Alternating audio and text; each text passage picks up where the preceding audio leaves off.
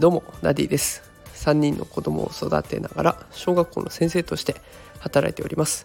さあ月曜日が終わりました。今週も始まりましたね、えー、皆さん今日も一日お疲れ様でした、えー、さて今日はですねサンタさんは大忙しいというテーマでお送りしていこうと思います、えー、ノートの台本今日はおそらく貼らないんじゃないかなと思います。でなんでかっていうと、え今朝寝坊しました。もう全然勉強もできなくてもうただの日記のようなものを ノートでも投稿しています。今日の放送こちらの放送もね同じように日記のような感覚で聞いていっていただけたらと思います。えっと我が家の子供たちの話です。我が家の子供たちサンタさんにプレゼントの希望を出しました、えー、うち3人いるんですけれども一番下2歳の娘はアイスクリーム屋さんのおままごとセットですねで4歳の息子はこう戦えるおもちゃ何て言うんですかコントローラーみたいなものを持ってこう腕を振るとロボットが代わりに動いてやっつけるようなそんなやつですね。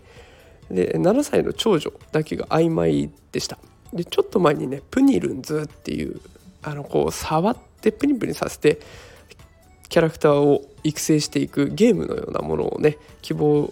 ちょっと言っていたのでそれが希望なんだろうなと思っていました。だから